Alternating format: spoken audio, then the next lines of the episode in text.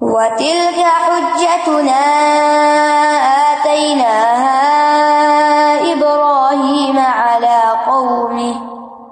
نَرْفَعُ دَرَجَاتٍ مَّن نَّشَاءُ. إِنَّ رَبَّكَ حَكِيمٌ عَلِيمٌ. اور یہ ہماری حجت تھی جو ہم نے ابراہیم کو اس کی قوم کے مقابلے پر دی تھی۔ ہم جس کو چاہتے ہیں درجات میں بلند کرتے ہیں۔ بے شک آپ کا رب بہت حکمت والا، بہت علم والا ہے۔ وہ تل کا حجت نہ آتے نہ ابراہیم اللہ قومی اور یہ حجت یعنی یہ دلیل جس کی طرف ہم نے ابراہیم علیہ السلام کی رہنمائی کی تھی، ابراہیم علیہ السلام کو ہم نے ہی سجائی تھی، جس کی وجہ سے انہوں نے اپنی قوم کے مقابلے پر توحید کے دلائل پیش کیے۔ تاکہ وہ تنہا ہوتے ہوئے بھی اپنی قوم پر غالب آ جائیں علم کے میدان میں۔ پھر فوراً فرمایا نرف و درجات من نشا ہم جس کے چاہتے ہیں درجے بلند کرتے ہیں۔ کس بنا پہ؟ ابراہیم علیہ السلام کے یہاں درجے کس بنا پہ بلند ہوئے؟ کیونکہ انہوں نے علمی دلائل کے ساتھ توحید کو ثابت کیا تھا اور شر کی نفی کی تھی، قوم کو سمجھایا تھا۔ تو اس میں خوشخبری ہے، ہر اس شخص کے لیے۔ جو اللہ تعالی کی توحید بیان کرنے کے لیے دلائل دیتا ہے۔ لوگوں کو اللہ سے جوڑتا ہے۔ لوگوں کو شرک کے اندھیروں سے نکالتا ہے۔ جو خود شرک سے بچتا ہے۔ یہ درجات کی بلندی کا ذریعہ ہے۔ ہم بعض اوقات ایک چیز خود سمجھ لیتے ہیں کہتے ہیں بس ہمارے لیے کافی۔ لیکن جہاں کچھ اور لوگ الجھ رہتے ان کو سمجھانے کی کوشش نہیں کرتے۔ قوم نے مانا نہیں ہے، پھر بھی درجات بلند ہیں۔ یعنی بعض اوقات ہم اس ڈر سے نہیں کسی کو بتاتے انہوں نے کون سا ماننا ہے۔ یہ تو سننے والے نہیں ہے تو اگر اللہ تعالیٰ آپ کو کہیں پر بھی اللہ تعالیٰ کی بڑائی بیان کرنے کا، توحید کی دلیل دینے کا، کوئی خیر کی بات بتانے کا موقع دے، تو اس سے فائدہ اٹھائیے، کیونکہ یہ درجات کی بلندی کا ذریعہ، کیونکہ جتنے لوگوں کے دل میں وہ خیر آئے گی نا، تو وہ آپ کے لیے ایک صدقہ جاریہ بن جائے گی۔ بعض اوقات لوگ سامنے اعتراف نہیں کرتے، مانتے نہیں ہے تو آپ کہتے ہیں، ایسے میں نے اتنے سر کپائی کی، اتنا وقت ضائع کیا اور الٹا پریشانی لے کے آپ اٹھتے ہیں اس مجلس سے۔ لیکن وہ عال فرون میں جو مرد مومن تھا وہ علیہ السلام کے دلائل سے متاثر ہو گیا تھا۔ اور اس نے پھر اٹھ کے خوب سب کے سامنے تقریر کی اور سب کو سمجھایا۔ وہ تھی حجتیں، وہ اللہ نے اس مرد مومن کے دل میں وہ سارے دلائل ڈالے تھے جن کو اس نے بہت آسان طریقے سے قوم کے سامنے پیش کیا تھا۔ تو کسی کو اللہ تعالیٰ زیادہ یہ توفیق دے دیتا ہے، کسی کو کم دیتا ہے۔ لیکن اگر ہمارے پاس چھوٹی سی بھی اگر صلاحیت ہے نا اس کام کے کرنے کی تو ایسے مواقع کو ہاتھ سے نہ جانے دیں اس خوف اور ڈر سے کہ لوگ کیا کہیں گے۔ حکمت سے بات کریں، اچھے سے بات کریں، لیکن لوگوں کو شرک سے بچائیں۔ خاص طور پہ والدین ہو یا کوئی اور۔ بعض اوقات لوگ ایسی انگوٹیاں پہن لیتے ہیں پتھروں کی اور کہتے ہیں کہ یہ ہماری قسمت کو بناتی، بگاڑتی ہیں اور بعض اوقات ان کے پہننے کے باوجود ہر چیز چلی جاتی ہے۔ لیکن والدین ایسا کچھ کر رہے ہوں تو ان کو سمجھانا بھی بڑا مشکل ہوتا تو کسی نہ کسی طرح کبھی نہ کبھی کسی موقع پر کچھ نہ کچھ کہتے رہنا چاہیے تاکہ وہ شرک سے باہر نکل آئے۔ ہم سب چاہتے ہیں درجات کی بلندی، لیکن اس کے لیے کچھ کرنا پڑے گا۔ اس کے لیے کچھ مخالفت مول لینی پڑے گی۔ اس کے لیے شاید کوئی ناراض ہو ہم سے وقتی طور پر، شاید کوئی پیارا ہم سے روٹ بھی جائے، یا ہمیں ذلیل کر دے کسی سچویشن میں۔ تو کوئی بات نہیں۔ تو توحید کی وجہ سے اللہ تعالیٰ نے ابراہیم علیہ السلام کو بڑے بڑے انعامات سے نوازا ہے۔ کیونکہ انہوں نے اپنی زندگی کو اسی مقصد کے لیے وقف کر دیا تھا۔ نرف او درجات من نشا تو درجات کی بلندی علم، فہم اور معرفت کے ساتھ ہوتی ہے۔ اور دوسرے، اللہ تعالیٰ رسالت کے لیے چن لیتا ہے، اپنے کام کے لیے چن لیتا ہے۔ جیسے علیہ السلام کو چن لیا وسطنات کلی نفسی تو اللہ سبحان تعالیٰ نے ابراہیم علیہ السلام کے درجات مختلف طرح سے بلند کیے۔ ان کو توحید عطا کر کے پوری قوم کے مقابلے میں بلندی دی۔ ان کے درجے الین میں بلند کیے۔ دنیا میں ان کو اجر عطا کیا، نیک اولاد عطا کی، جہان والوں پہ فضیلت عطا کی۔ ان نہ ربا کا حکیم علیم، بے شک آپ کا رب حکیم علیم ہے۔ یعنی وہ جانتا ہے کہ کون ہدایت کا مستحق ہے، کس کو ہدایت دینی چاہیے، کس کے درجات بلند کرنے چاہیے، کس کو کیا عطا کرنا چاہیے۔ سبحان اللہ۔ وہ اپنے علم اور حکمت کی بنا پہ سب کچھ عطا کرتا ہے۔ بعض اوقات ہم سوچتے ہیں کہ فلاں شخص اتنا مانگتا ہے ایک چیز، وہ کیوں نہیں دے دیا جاتا؟ کچھ لوگوں کو مسئلہ حج پہ جانے کا بڑا شوق ہوتا ہے۔ ساری زندگی کہتے ہیں، ہم نے جانا جانا ان کی قسمت ہی نہیں کھلتی، جا ہی نہیں پاتے۔ حکیم و نلیم اللہ کو پتا ہے۔ ہو سکتا ہے وہ وہاں جائیں اور اتنے گھبرا جائیں کہ ان کے منہ سے پتہ نہیں کیا باتیں نکل جائیں۔ اور وہ جو جانے کا شوق تھا، اور اس شوق کی وجہ سے جو ان کا اجر لکھا جا رہا تھا، سارے ہی ختم ہو جائے۔ کیونکہ کچھ لوگ ایسے ہوتے ہیں جو ویسے بڑا شوق رکھتے ہیں، لیکن جب کسی مشکل میں پڑتے ہیں تو پھر واویلا بھی بہت شروع کر دیتے ہیں۔ پھر ان کے منہ سے شکوے شکایتیں اور اللہ تعالیٰ کی نوز بلّہ ناراضگی کی باتیں بھی نکل آتی ہیں۔ تو اس سے بہتر ہے نا وہ وہاں جائیں ہی نہ۔ جا کے جو اپنا کام خراب کرنا ہے تو بہتر ہے گھر پر ہی رہے کم از کم نیت کا اجر تو مل رہا ہے نا۔ اسی طرح کچھ لوگوں کو یہ ہوتا ہے کہ ان کو اللہ تعالیٰ اولاد دے۔ لیکن اللہ کو پتا ہوتا ہے کہ اگر ان پہ اولاد کی ذمہ داری آئی تو یہ کچھ اور کام نہیں کر سکیں گے جو اللہ تعالیٰ ان سے لینا چاہتا ہے۔ جیسے حضرت عائشہ رضی اللہ تعالیٰ عنہ یا اور مثالیں بھی ہیں۔ تو کسی بھی نعمت کا ہمیں ملنا یا نہ ملنا، کوئی بیٹے چاہتا ہے تو نہیں ملتے، کوئی بیٹیاں چاہتا ہے تو نہیں ملتے، کوئی جاب چاہتا ہے تو نہیں ملتی۔ یعنی کتنی چیزیں ہیں جو انسان زندگی میں چاہتا ہے نہیں ملتی، تو انسان کو اس وقت یہ سوچنا چاہیے کہ اس میں اللہ کی حکمت ہے کوئی۔ کیونکہ اللہ تعالیٰ جو چاہتا ہے وہ کرتا ہے۔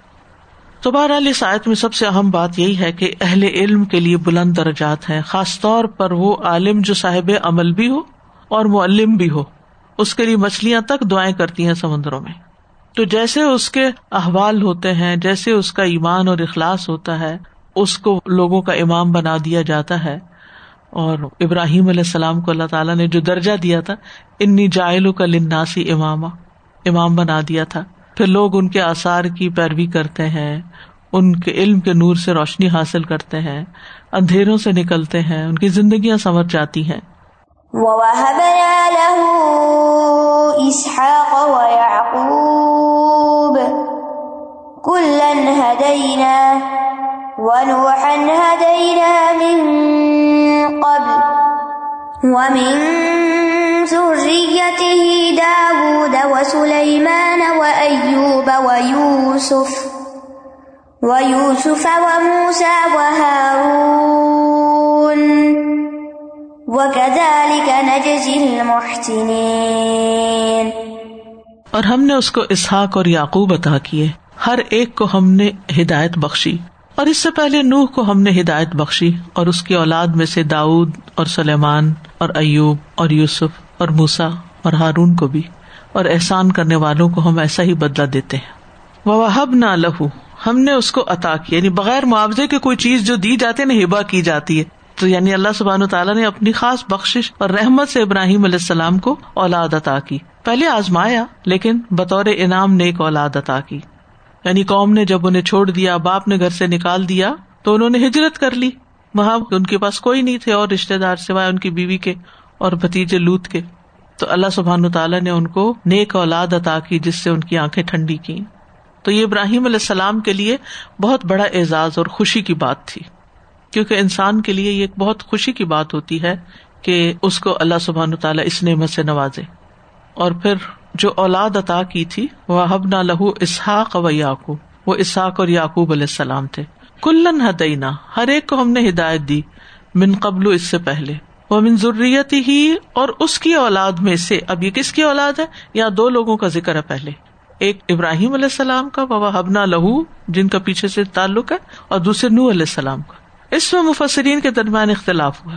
بعض کہتے ہیں یہاں ومن ضروریت ہی سے مراد نو علیہ السلام ہے۔ کیوں؟ اس لیے کہ ایوب علیہ السلام جو ہے وہ ابراہیم علیہ السلام کی اولاد میں سے نہیں ہے اسی طرح پھر آگے جو آتا ہے نیکسٹ آیت میں زکریہ یا عیسا اور الیاس۔ تو الیاس علیہ السلام بھی ابراہیم علیہ السلام کی اولاد میں سے نہیں ہے پھر اسماعیل یسا یونس ولوت لوت علیہ السلام ان کی اولاد نہیں ہے ان کے بھائی کے بیٹے تھے۔ یونس علیہ السلام ان کی اولاد نہیں۔ تو وہ کہتے ہیں کہ اس سے مراد یہاں پر نو علیہ السلام ہے۔ اور بعض یہ کہتے ہیں کہ یہ ہو بھی سکتا ہے کہ یہ ابراہیم علیہ السلام کی اولاد میں سے ہوں۔ لیکن یہ ہے کہ چونکہ وہ انہیں کی قوم میں سے تھے لہت علیہ السلام تو ان کو بھی ان کی اولاد قرار دیا۔ بہرحال یہ ایک دوسری اوپین بھی ہے۔ کلن ہدینا، ان سب کو ہم نے ہدایت دی۔ وہ نوہن ہدینا من قبل اور ان سے پہلے یعنی ان سے پہلے نو علیہ السلام جو ہے ان کو بھی ہدایت دی۔ اور ان کی اولاد میں سے جو پیغمبر آئے، ان سب کو بھی ہم نے ہدایت دی۔ تو یہاں بیسیکلی دو نبیوں کی خاص خصوصیت بتائی جا رہی ہے نو علیہ السلام اور ابراہیم علیہ السلام۔ نو علیہ السلام نے بھی شر کے خلاف بہت تگ و دو کی، اور ابراہیم علیہ السلام نے بھی۔ اگرچہ سارے پیغمبر توحید کی دعوت دیتے، لیکن یہ دو جو ہیں، یہ خاص طور پر۔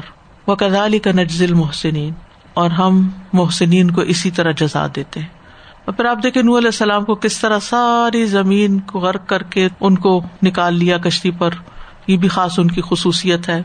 اور ابراہیم علیہ السلام کی اولاد میں نبوت اور کتاب رکھ دی گئی۔ پھر فرمایا کہ محسنین کو ایسی جزا دیتے۔ یعنی جو شخص اللہ کے دین کے لیے خالص اپنے آپ کو کر لیتا ہے، تو اللہ سبحان و تعالیٰ اس کو دنیا میں بھی اس کا سلا عطا کرتے ہیں۔ دنیا میں بھی نعمتیں عطا کرتے ہیں۔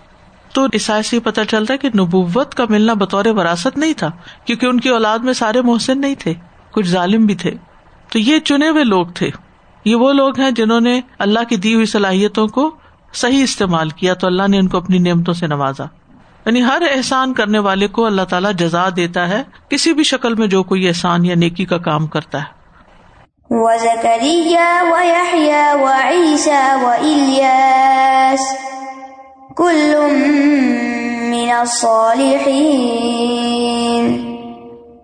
اور زکریہ اور یاہیا اور عیسا اور الیاس کو سب کے سب نیک لوگوں میں سے تھے۔ وہ اسماعیل والیسع ویونس ولوطا وکلا فضلنا علی العالمین. اور اسماعیل اور الیسا یونس اور لوت کو بھی اور ہر ایک کو ہم نے تمام جہان والوں پر فضیلت عطا کی۔ اسماعیل علیہ السلام جو تھے، وہ ابراہیم علیہ السلام کے سب سے بڑے بیٹے تھے۔ یونس علیہ السلام یونس بن متا تھے۔ لوت علیہ السلام ابراہیم علیہ السلام کے بھائی ہاران کے بیٹے تھے۔ وہ کلن یعنی ان تمام امبیا کو فد اللہ عالمین ان کے زمانے کے لوگوں پر فضیلت دی تھی۔ تو اٹھارہ امبیا کا ذکر یہاں پر ہوا ہے۔ اور ایک خاص ترتیب سے نام آئے ہیں۔ یعنی اس میں نہ زمانے کی ترتیب ملحوظ ہے اور نہ ہی فضیلت کے مطابق۔ یہ اللہ تعالیٰ نے ہر گروہ کو خاص قسم کی تکریم بخشی ہے۔ تو سب سے پہلے آنے والے امبیا نو علیہ السلام، ابراہیم علیہ السلام اساق اور یعقوب علیہ السلام کیونکہ یہ امبیا کے آبا ہیں۔ ان کی اولادیں بڑی بڑی آئی ہیں جن میں نبوت آئی ہے۔ پھر بادشاہ رسولوں کا ذکر ہے۔ سلیمان اور داؤد علیہ السلام۔ پھر آزمائش میں صبر کرنے والے رسول۔ جس میں ایوب علیہ السلام خاص ہے۔ پھر آزمائش پر صبر اور بادشاہ دونوں کے حامل، جس میں یوسف علیہ السلام ہے پھر کثرت سے معجزات دیے جانے والے نبی، جس میں موسا اور ہارون ہے علیہ السلام۔ پھر زہد اختیار کرنے والے نبی، زکریہ یا عیسیٰ اور الیاس علیہ السلام۔ پھر وہ نبی جن کی کوئی شریعت نہیں تھی، اسماعیل یسا یونس لوت علیہ السلام۔ تو یہ اس طرح کے گروپ بنے ہیں یہاں۔ اور ہم دیکھتے ہیں کہ یہ سارے امبیا جو تھے ان کی تاریخ پڑھنی چاہیے ہمیں۔ نو علیہ السلام ہزار سال سے زائد عمر تھی ان کی اور لمبے عرصے تک تبلیغ کی۔ ابراہیم علیہ السلام کی عمر ایک سو پچہتر سال بتائی جاتی ہے۔ لوت علیہ السلام ابراہیم علیہ السلام کے بتیجے تھے اور یہ کسی دوسری قوم کی طرف رسول بنا کے بھیجے گئے تھے۔ عموماً جو نبی ہوتا ہے اس قوم میں سے اٹھایا جاتا ہے، لیکن وہاں کوئی ایک بندہ ایسا نہیں تھا جو اس قابل ہو۔ تو اللہ تعالیٰ نے باہر سے نبی بھیجا۔ لیکن ان کی جو قوم تھی، پھر ان پہ پتھروں کی بارش برسی اور ان کو زمین میں دھنسا دیا گیا۔ کہتے کہ ان کا علاقہ جو تھا، زمین سے چار سو کلو میٹر نیچے چلا گیا اور اوپر پانی آ گیا۔ اور اس پانی کو بحر مردار کہا جاتا ہے۔ اسماعیل علیہ السلام حضرت ابراہیم کے بیٹے تھے۔ کہتے ہیں کہ انہوں نے ایک سو سینتیس سال عمر پائی۔ خانہ کعبہ کی خدمت کی انہوں نے۔ بنو جرم میں ان کی شادی ہوئی۔ اسحاق علیہ السلام حضرت سارا کے وطن سے پیدا ہوئے تھے۔ ایک سو اسی سال عمر پائی۔ ان کے بیٹے یعقوب علیہ السلام تھے۔ انہوں نے یوسف علیہ السلام کا بہت صدمہ دیکھا اور بہت برداشت سے کام لیا اور ایک سو سینتالیس سال عمر پائی۔ یوسف علیہ السلام تقریباً سترہ سال کی عمر میں کنویں میں ڈالے گئے۔ سات سال عزیز مصر کے گھر رہے، سات سال قید رہے۔ ایک سو دس سال کی عمر میں وفات پائی۔ پھر ایوب علیہ السلام کا زمانہ ڈیڑھ ہزار سال قبل مسیح ہے۔ آپ کے پاس بہت سے مال اور زمینیں تھیں۔ ستر سال کی عمر میں نبوت ملی، پھر آزمائش آئی، ہر چیز چلی گئی۔ اور پھر تیرہ سال تک، اور بعض روایت میں کم و بیش اتنے ہی سال ان کے اوپر آزمائش رہی۔ ایک سو چالیس سال کی عمر میں فوت ہو پھر آزمائش چلی گئی، پھر نعمتوں میں بھی زندگی بسر کی۔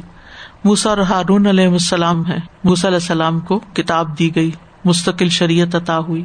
یوسف علیہ السلام اور موسیٰ علیہ السلام میں چار سو سال کا فاصلہ ہے۔ بنی اسرائیل کو موسیٰ علیہ السلام نے نجات دلائی تھی۔ پھر الیاس علیہ السلام ہے جن کا نام الیاسین بھی آتا ہے۔ یہ بال ابک کے علاقے میں تھے۔ بال نامی بت کی پوجا کرتی تھی ان کی قوم۔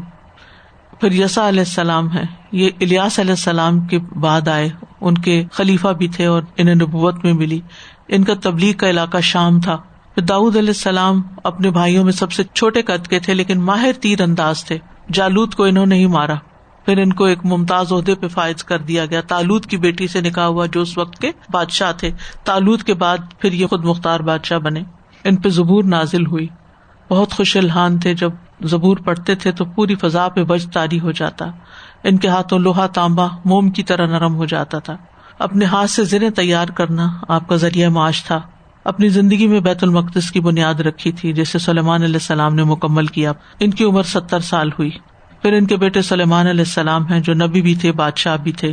بنی اسرائیل میں اس شان کا کوئی بھی بادشاہ نہیں ہوا۔ جنوں، پرندوں، چیونٹیوں، دیگر چیزوں پر ان کی حکومت تھی۔ اور ہوا کو ان کے لیے مسخر کیا گیا تھا۔ اور ایک ماہ کا ہوائی سفر چند گھنٹوں میں طے کر لیتے تھے۔ ملکہ سبا آپ کی کوشش سے مسلمان ہوئی۔ انہوں نے بیت المقدس کو بہت شاندار طریقے سے تعمیر کیا تھا۔ پھر یونس علیہ السلام ہے یہ عراق کے علاقے نینوا کی طرف مبوس ہوئے۔ ایک بہت بڑی مچھلی کا لقمہ بنے۔ پھر اللہ نے ان کو نجات دی اور ان کی قوم سے عذاب کو ٹال دیا۔ زکریہ علیہ السلام ہے عیسی علیہ السلام کے حقیقی خالو تھے۔ یہ حضرت مریم کے مربی اور کفیل قرار پائے۔ یاہیا علیہ السلام ہے جو زکری علیہ السلام کے بیٹے تھے۔ ان کو بڑھاپے میں اللہ نے یہ اولاد عطا کی تھی۔ ایک یہودی حاکم زو نواز نے اپنی ایک رقاصہ بیٹی کے مطالبے پر ان کا سر قلم کرا دیا تھا۔ پھر عیسیٰ علیہ السلام ہے جو اللہ کے کلمہ کن سے پیدا ہوئے ہیں۔ ان کا لقب روح اللہ ہے۔ ان کا سلسلہ نصب ماں کی طرف سے سلیمان علیہ السلام کے ساتھ جا ملتا ہے۔ بنی اسرائیل کے سب سے آخری پیغمبر ہیں۔ صاحب شریعت نبی بچپن میں ہی نبوت مل گئی تھی۔ انجیل آپ پہ نازل ہوئی۔ ناسرا کے مقام پر پیدائش ہوئی۔ بہت فصیح البیان تھے۔ عقل حیران کرنے والے معجزات بھی ملے۔ جو جو آپ کی شہرت بڑھی تو یہودیوں میں حسد پیدا ہو گیا۔ اور انہوں نے بادشاہ وقت کو قائل کر لیا کہ ان کو گرفتار کر کے سولی پہ لٹکا دیا جائے۔ لیکن اللہ تعالیٰ نے اس وقت ان کو آسمانوں پہ اٹھا لیا۔ اس وقت ان کی عمر تینتیس سال تھی اور یہ دوبارہ دنیا میں آئیں گے اور اپنی طبی موت مریں گے۔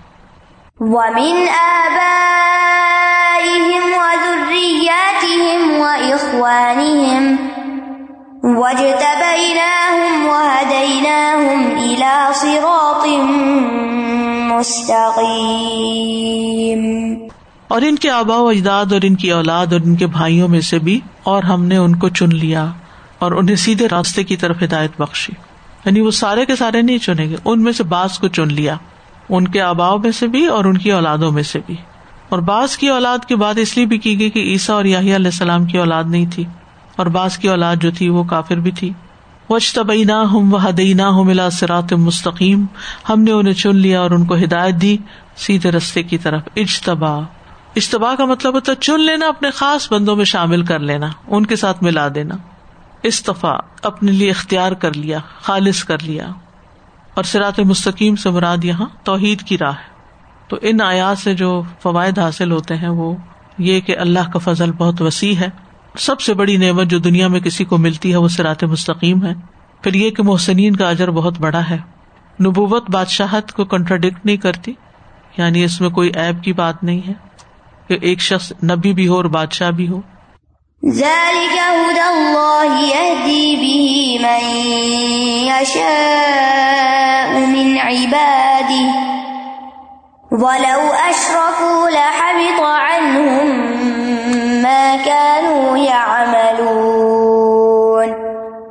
یہ اللہ کی ہدایت ہے جس کے ذریعے وہ اپنے بندوں میں سے جسے چاہتا ہے ہدایت دیتا ہے۔ اور اگر یہ پیغمبر بھی شرک کرتے تو جو عمل وہ کرتے تھے ضرور ان سے ضائع ہو جاتا۔ ظال کا حد اللہ یہ دی بھی میشا یعنی اللہ کی ہدایت اللہ کی دیوی توفیق سے ملتی ہے۔ ان سارے پیغمبروں کی بات کر کے، ان کی ہدایت کی بات کر کے ایک بہت سخت بات کی کہ اگر یہ سارے چنے ہوئے لوگوں میں سے کوئی شرک کرتا تو ان کے سارے عمل ضائع ہو جاتے۔ امبیا کے عمل کے مقابلے میں کس کا عمل ہو سکتا؟ ان جیسی عبادت تو کوئی کر ہی نہیں سکتا۔ لیکن اتنی عبادت کرنے کے بعد اگر شرک کرتے تو عمل ضائع ہو جاتے۔ تو اس میں ہمارے لیے اصل میں وارننگ ہے کہ ہم شرک کی سنگینی کو سمجھے صرف عبادت کر لینے کو کافی نہ سمجھے شرک سے بھی بچیں۔ شرک کا معاملہ بہت شدید ہے۔ بہت عظیم گناہ ہے یہ۔ سورت الزمر میں آتا ہے، ولقد اوہی الئی کا و الدین امن قبل کا ل ان اشرک بتن عملک اور یقیناً آپ کی طرف اور ان لوگوں کی طرف جو آپ سے پہلے تھے وہی کی گئی کہ اگر آپ نے شرک کیا تو یقیناً آپ کا سارا عمل ضرور ضائع ہو جائے گا۔ تو اس لیے انسان کو شرک سے ہر حال میں بچنا چاہیے۔ آپ دیکھیں کہ ہمارے جسم میں جو خون ہے، اس کا ایک خاص بلڈ گروپ ہے نا۔ اگر اس میں دوسرا بلڈ گروپ ڈال دیا جائے تو کیا اس کو ایکسپٹ کرے گا؟ وہ ریجیکٹ کر دے گا۔ یعنی اس کے اندر ایسے اینٹی باڈیز پیدا ہو جاتے ہیں کہ جو خون کو باہر نکال دیتے ہیں۔ اسی طرح اگر کسی کی کوئی گرافٹنگ کرنی ہو تو کسی اور کی اسکن سے نہیں کر سکتے۔ اسی بندے کی اسکن ہی لگتی ہے۔ تو دنیا میں بھی ایسی ہی بہت ساری چیزیں ہیں کہ جو ایک دوسرے کو قبول نہیں کرتی۔ توحید شرک کو قبول نہیں کرتی۔ اللہ تعالیٰ شرک سے راضی نہیں ہوتے۔ تو اللہ کے مقبول بندے خوش قسمت بندے وہی ہیں جو شرک سے ہر حال میں پرہیز کریں۔ اور بہت محتاط زندگی بسر کریں اور خالص توحید پر لا الہ الا اللہ پر اختتام ہو، تب نجات ہے۔ ورنہ صرف اپنے امال پہ خوش نہیں ہوتے رہنا چاہیے۔ اور شرک تو آپ کو پتا سیاہ رات میں، سیاہ پتھر پر، سیاہ چونٹی سے بھی زیادہ خاموشی سے انسان کی زندگی میں داخل ہو جاتا ہے۔ اب دیکھیں، یہ ایک عام رواج ہو گیا ہے۔ شادی سے پہلے مثلاً پوچھوایا جاتا ہے، یہ رشتہ صحیح رہے گا؟ کس کو غیب کا علم ہے؟ کوئی بھی غیب کا علم نہیں جانتا۔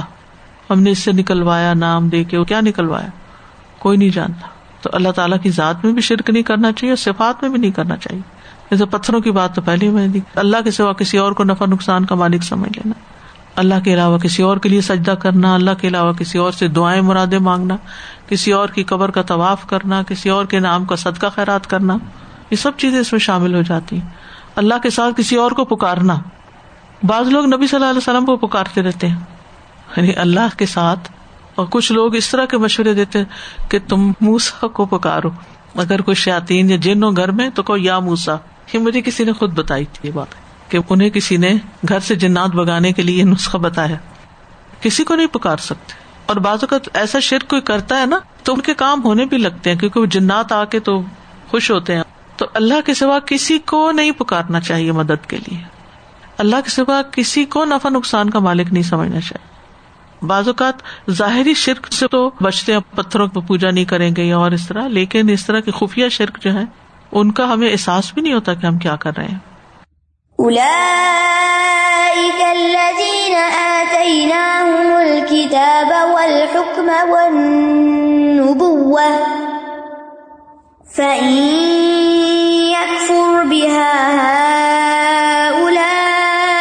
فقد وكلنا فقد وكلنا بها قوما ليسوا بها بكافرين یہی وہ لوگ ہیں جنہیں ہم نے کتاب اور حکمت اور نبوت عطا کی۔ پھر اگر یہ لوگ ان کا کفر کرتے ہیں، تو یقیناً ہم نے اس کے لیے ایسے لوگوں کو مقرر کر دیا ہے جو اس کا انکار کرنے والے نہیں ہیں۔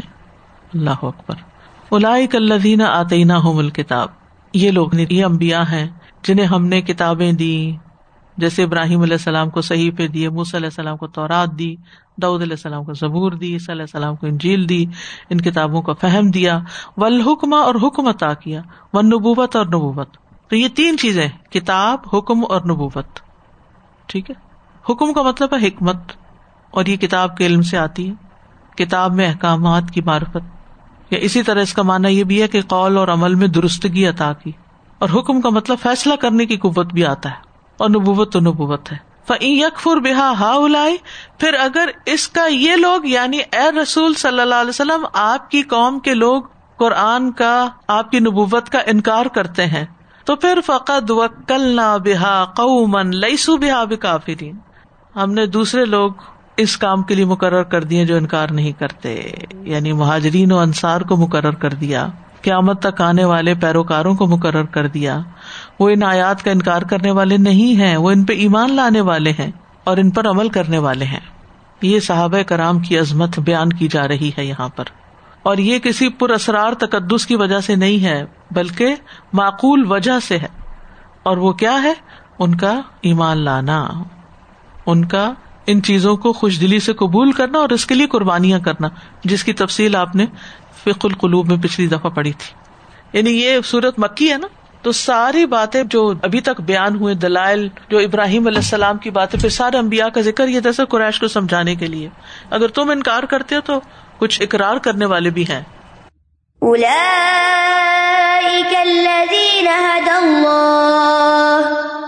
فبهداه مقتده قل لا أسألكم عليه أجرا إن هو إلا ذكرى للعالمين. یہی وہ لوگ ہیں جنہیں اللہ نے ہدایت دی۔ بس آپ ان کی ہدایت کی پیروی کیجیے کہہ دیجیے میں تم سے اس پر کسی اجر کا سوال نہیں کرتا۔ یہ تو صرف ایک نصیحت ہے تمام جہان والوں کے لیے۔ الدین حد اللہ۔ یہ امبیا ہیں۔ ان کے آبا و اجداد اور اولاد اور بھائی جن کی طرف نسبت کی گئی انہیں کو اللہ نے ہدایت دی۔ ان کے سوا جو انکار کرنے والے تھے، وہ ہدایت یافتہ نہیں تھے۔ اور جس کے ساتھ اللہ خیر کا ارادہ کرتا نا، اس کو ہدایت دیتا ہے۔ دنیا میں ایک ہی بات کے کئی پہلو ہوتے ہیں، اور لوگ جو ہے وہ مختلف طریقوں سے بات کو سمجھتے ہیں۔ تو صحیح طریقے سے کسی بات کی تہ تک پہنچنا بہت بڑا اللہ کا انعام ہوتا ہے کہ حق سمجھ آ جائے اور انسان کو عمل کی توفیق بھی مل جائے۔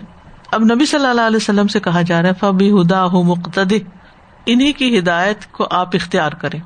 اقتدا کا مطلب ہوتا ہے قول فیل اور سیرت میں کسی کے نشان قدم کی پیروی کرنا۔ یعنی ان کی شریعتوں اور ان کے طریقوں پر عمل کریں۔ ان کے طریقوں میں ان کے صبر اور ثابت قدمی میں ان کی پیروی کریں۔ نبی صلی اللہ علیہ وسلم کو اور جگہ پر بھی آتا ہے حکم کہ سما اوہائی نہ الئی کا انت طب ملت ابراہیم حنیفہ پھر ہم نے آپ کی طرف وہی کی کہ آپ ابراہیم کی ملت کی پیروی کیجیے، جو یکسو تھا اور مشرقین میں سے نہ تھا۔ تو تمام امبیا کا ایک ہی طریقہ رہا ہے، لہٰذا اسی طریقے کی پیروی کرنی چاہیے۔ سب توحید پر تھے اور سب نے صحیح راستے کی طرف رہنمائی کی۔ کل اسلکم علیہ اجرا کہہ دیجیے میں اس کام پر تم سے کوئی اجر نہیں مانگتا، کوئی معاوضہ نہیں چاہتا، نہ تھوڑا نہ زیادہ، کیونکہ میرا اجر اللہ کے ذمہ ہے۔ سورت ہود میں بھی آتا وہ یاقو ملا اسلکم علیہ مالن اے نجریا اللہ اللہ اے میری قوم، میں اس کام پر تم سے کسی مال کا سوال نہیں کرتا۔ میرا اجر تو اللہ کے ذمہ ہے۔ ان ہوا اللہ ذکر عالمین یہ تو سارے جہان والوں کے لیے ایک نصیحت ہے۔ جس کی ہر انسان کو ضرورت ہے۔ ہر انسان کو۔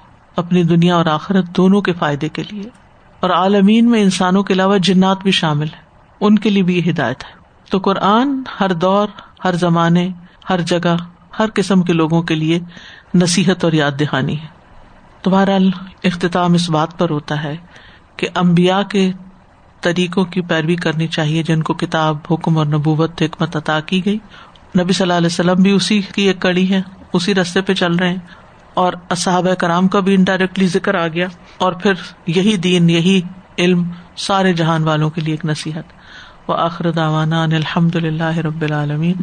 سبحان اللہ و بحمد کا اشد اللہ اللہ اللہ انت. استخر کا و اطوب السلام علیکم و رحمۃ اللہ وبرکاتہ.